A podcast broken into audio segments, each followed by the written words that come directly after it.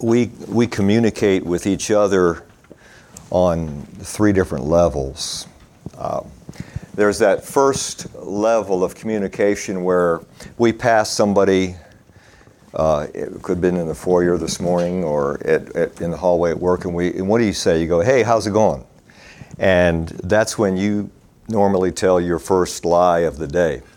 And you say, it's going fine. You know.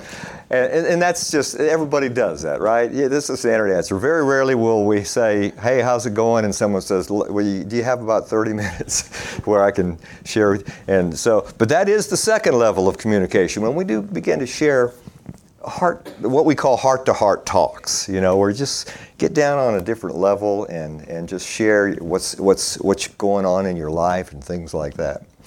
But the third level is the best level and it's my favorite. And that's when we begin to have when we have the opportunity to share spiritual truths with one another. That's the highest form of, of communication in my opinion when two people can start talking about the lord and, and, and who he is and what he has done for us. So uh, that's why i'm blessed to be here this morning. It's you know people speakers will come up and say well it's a real blessing to be here and, and I'm sure it is, but I want to tell you why it's a blessing to be here because I get this brief time with you to share spiritual things. And a, a joke with Chad when he asked me, I, I told him, I said, Well, sure, I'm not even going to pray about it because why pray about the opportunity to share truth with somebody? I mean, God is opening this door, say, hey, I'm jumping in here. So that's exactly what I want to do.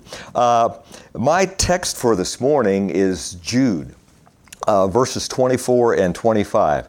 And there's only, it's, it's the last little letter before the book of Revelation.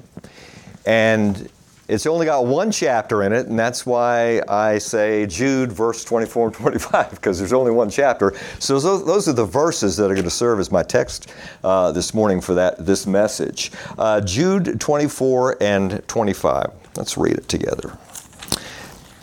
It's what we call a doxology.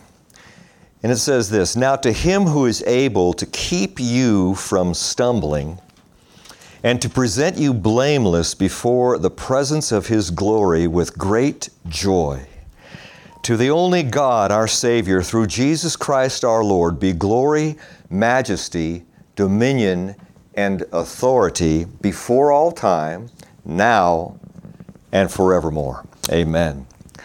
Let's pray and ask God's blessing on, on this word this morning. Father, um, you, you have promised that as your word goes forth, it will not return to you void. It will accomplish your desire and it will uh, achieve the purpose for which you sent it.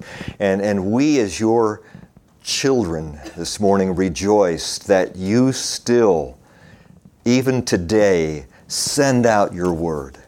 And it, it produces fruit and it brings glory to your name. So I would pray, Father, that you would just just get me out of the way here and, and speak to your wonderful people here at Providence Fellowship. Uh, speak to their hearts. May, may our hearts be open and our eyes open to what you have to say to us. And I pray this in Jesus' name and for your glory. Amen. Amen. One of my favorite uh, contemporary pastors and preachers is, is John Piper. Back in 2012, um, John Piper delivered a message before a large group of pastors, and it had this title Reflections of God's Keeping Power Through 32 Years of Ministry. Now, you can see his, his Puritan background by, that, by the length of the title of the sermon, right? The Puritans had these un, unreal, lengthy titles for their sermons and their books. But uh, John was talking uh, in this one about looking back at his ministry. And, and by the way, he's been a Christian like for 68 years, I think now. He's been walking with the Lord. But um, I listened to that message, and you can listen to it too. You can Google that if you can remember that that uh, lengthy title and listen to that. And it's a remarkable sermon. It really um, kind of stopped me in my tracks when I listened to it because in that message, Piper made a couple of astonishing statements. First of all, he said that he was amazed um, that he's still a Christian, that he was still in ministry, that he still loves God's word and has stayed true to his spiritual calling as a husband and father. He was amazed at that, and I'm thinking, well, how can you be amazed at that? But he was truly astonished. And Piper's words following that remark are truly equal uh, and remarkable uh, in their in their nature. And I think it's um, up there. If you can read that, uh, it's up there on the screen for you. Because I want to read it. it. You can just hear his heart, and I can even hear the inflection of his voice as he said this. He said, "If my faith in Jesus." And my eagerness to know Him and His Word, and my thrill of preaching, and my love for the church, and my fitness for ministry, and for heaven, and my sexual conduct and my spiritual marriage commitment, if any of that were decisively dependent on me, I would have ceased to be a Christian long ago. I would have ceased to care about the Word of God. I would have given up on the church. I would have abandoned myself to sexual indulgence and ceased to be married to my wife Noel. I have no doubt about that at all. If the decisive cause of my faithfulness to Christ in any of those expressions must come from me, it will not come from me because it isn't there. Therefore, I am amazed that I am still a Christian.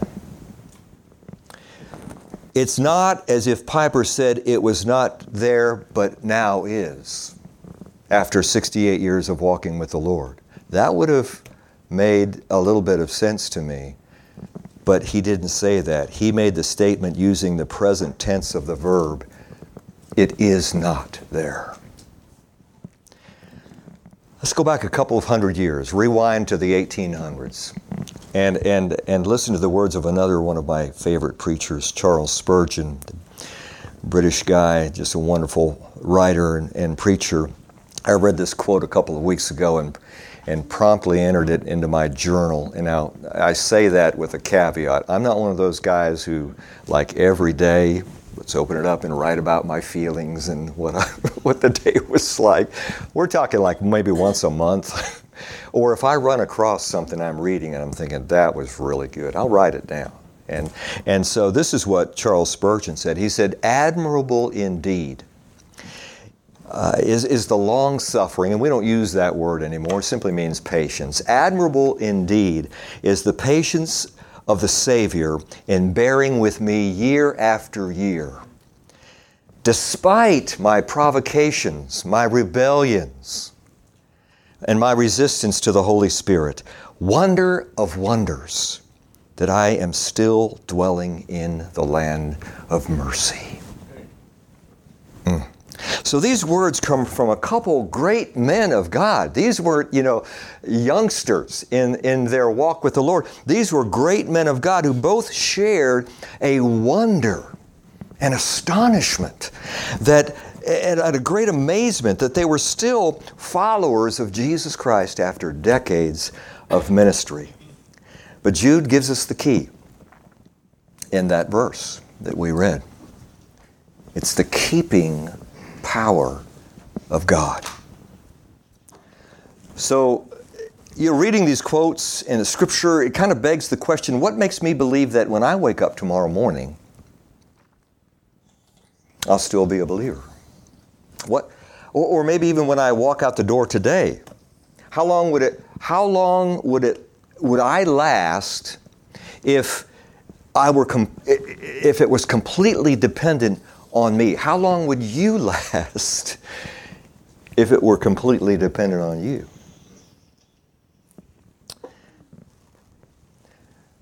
The Galatians were having a rough go of it. Uh, the church was in turmoil. The Apostle Paul, I think he planted that church, uh, but shortly after he left, false teachers came in and, and polluted the, the faith of the Galatians with a different gospel. It was another gospel. It was a false gospel which required um, them to be circumcised and to, to, to continue, continue to follow other Mosaic laws in order to be a Christian. And this is the question Paul posed in Galatians chapter 3, verse 1. He said this He said, Oh, foolish Galatians, who has bewitched you? It was before your eyes that Jesus Christ was publicly portrayed as crucified. Let me ask you only this Did you receive the Spirit by works of the law or by hearing of faith? Are you so foolish? Having begun by the Spirit, are you now being perfected by the flesh? Now, anybody familiar with Paul's writings, and he wrote like what? 75% of the New Testament? If you read his epistles, you will readily see that his teaching strategy involved asking the reader questions. He asks a lot of questions, but his questions were really interesting. And, and I'm sure there's some kind of, uh, uh, of a grammatical or a, a, poetic or a literary term for this. Maybe you know it. I don't know it. But, but his questions are constructed in such a way that the answer is contained within the question. Think about it. Let's take an example. Are you so foolish? Having begun by the Spirit, are you now being perfected by the flesh? Now there's the question. The answer is right inside the question, and the answer is you cannot become perfect or mature. That's actually what he means by your own human effort in Romans 6, verse 1, and, and that's one of my favorite chapters of the Bible, what, he, he asked a question. He said, What shall we say then? Shall we continue in sin so that grace may abound? And of course, he answers by all means no. But in that question, there's the question, and the answer is in the question. You should not continue to sin and expect for grace to abound. So the answer was in the question. So if I can't become perfect or mature by my own human effort, if I can't even remain in the faith that God has given me without help, how am I going to make it? And as a follower of Jesus, how, how can we be certain, again, as we leave here today or wake up in the morning by this time, or by this time next year for, for that matter, that we will still be a follower of Jesus. How can you be sure of that? You're going to remain a follower of Jesus. You, you are going to make it, and you are going to finish your journey because God is keeping you. Amen. Amen. God is keeping you. Now, looking back at the text that we looked at, Jude 24 and 25, God is keeping you how? Well, He's keeping you by His majesty, His glory. He's keeping you by His dominion. He is keeping you by His authority. And you're going to remain a follower of Jesus. You're going to finish the course because we have this promise. And we find it in the book of Philippians, chapter 1, verse 6. Paul writes this, and I am sure of this. Isn't that great that he prefaced his statement with that? He said, Look, I am sure of this, that he who began a good work in you will, not may, not might, if, you're, if you behave yourself, he will carry it to completion at the day of Jesus Christ. Now, what's the day of Jesus Christ? Believe it or not, it was tucked away in one of the songs we just sang. No power of hell, no scheme of man, will ever pluck me from his hand till he returns or takes me home. Amen. The day of Jesus Christ is one of two dates. There, I mean, it'll be a date. We'll, we, will probably be able to mark it. It is when He returns, because uh, He'll return on some day. And we'll look and say, hey, it was December 14th, 2020. He came back. You know, that's, that's the day of Jesus Christ. Or the other date is the day He calls you home. Then, then His work is finished and you're perfected in Him. And in the second chapter of Philippians, he goes on to that he, with more of that idea. He says, Therefore, my beloved, as you have always obeyed, so now, not only as in my presence, but much more in my absence, work out your own salvation with fear and trembling. Verse 13, for, for it is God who works in you both to will and to work for his good pleasure. You know, we have we we have this mind that desires to obey God. Guess what? Where did that come from? God is at work within you both to will. He gives you the desire to obey Him, the desire, the, the longing for Him, the thirst to walk in righteousness and holiness. He gives you, oh God, I want, I want that. I don't want that old life anymore. I want to walk in your ways. Where did that come from? Did that come from you? Heavens, no. It came from God working within you, creating a will and a desire. And he says, I will not only create the will, but I will also create the work in you. You will, you will do the works because I'm actually doing them. I don't know if I can remember this, but Piper gave another quote, and this isn't written down, by the way, back there. Um, he said something like this He said, God must decisively create and bring to completion any inclination I have to believe or obey. God must begin it, He must put it in my heart, and He has to carry it out because it's not there within me. So what is our part in this? Do we have a do we you know, we want to do something. you know, I can't just sit there, you know. What so okay, so if you want to do something, do this. Believe in and agree with what God has said within the pages of scripture about himself, about who he says he is, and about who he says you are. You want to do something? Believe that. Believe that no matter, regardless of your mood, your feeling, your emotions, which by the way could all be driven by what you ate for dinner last night. All right? Or what other people say to you. We sometimes are our own worst enemies. We hurt one another. But all we need to do to become part of this remarkable, glorious work of God in our lives is to believe in and agree with what He says about Himself in the Scripture and what He says about you. John Calvin puts it much more eloquently, uh, as he always does. I ran across this quote just yesterday, uh, so it's not going to be displayed again missing some slides here. Don't blame your guy back here. He's doing great. Uh, this is what Calvin wrote in that, in that context. He said, Let us derive greater contentment from Christ's testimony about us rather than from the vain estimations of our own flesh. What does Christ say about who I am?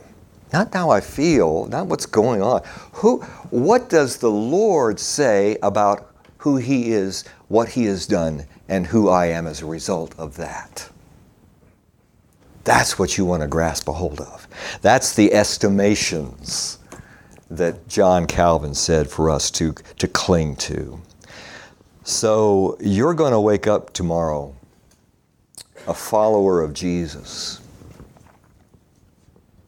and the next day, and the day after that because He is the one who is keeping you. And He has promised that He will, f- God's a finisher, isn't He?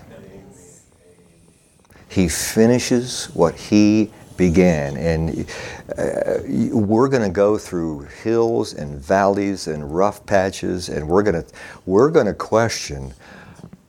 Don't feel bad about this. You're going to question: Am I really called to be your child? Am I? I there's no evidence today in my life. I am no different from the unbeliever sitting in the next cubicle. God has promised he has called you to faith in Christ. And those He calls, He justifies. Amen. And He glorifies. And He keeps them.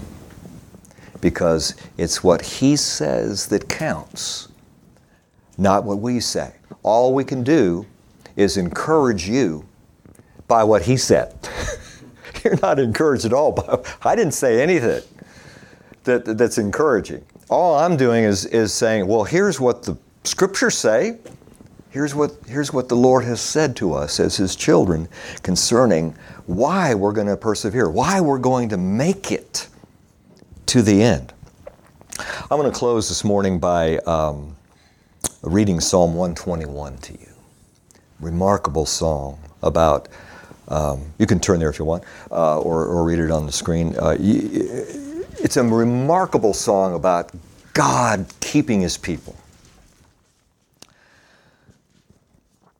I lift up my eyes to the hills. From where does my help come from? My help comes from the Lord who made heaven and earth. He will not let your foot be moved. He who keeps you will not slumber. Behold, he who keeps Israel will neither slumber nor sleep. The Lord is your keeper. The Lord is your shade on your right hand. The sun shall not strike you by day, nor the moon by night. The Lord will keep you from all evil.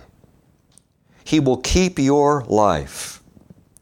The Lord will keep your going out and your coming in from this time forth and forevermore.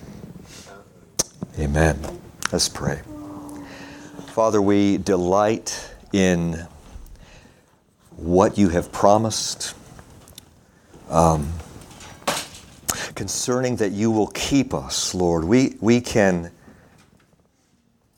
we can rest today, Father. You're, uh, Jesus, you said, Come unto me, all you who labor and are heavy laden, and I will give you rest.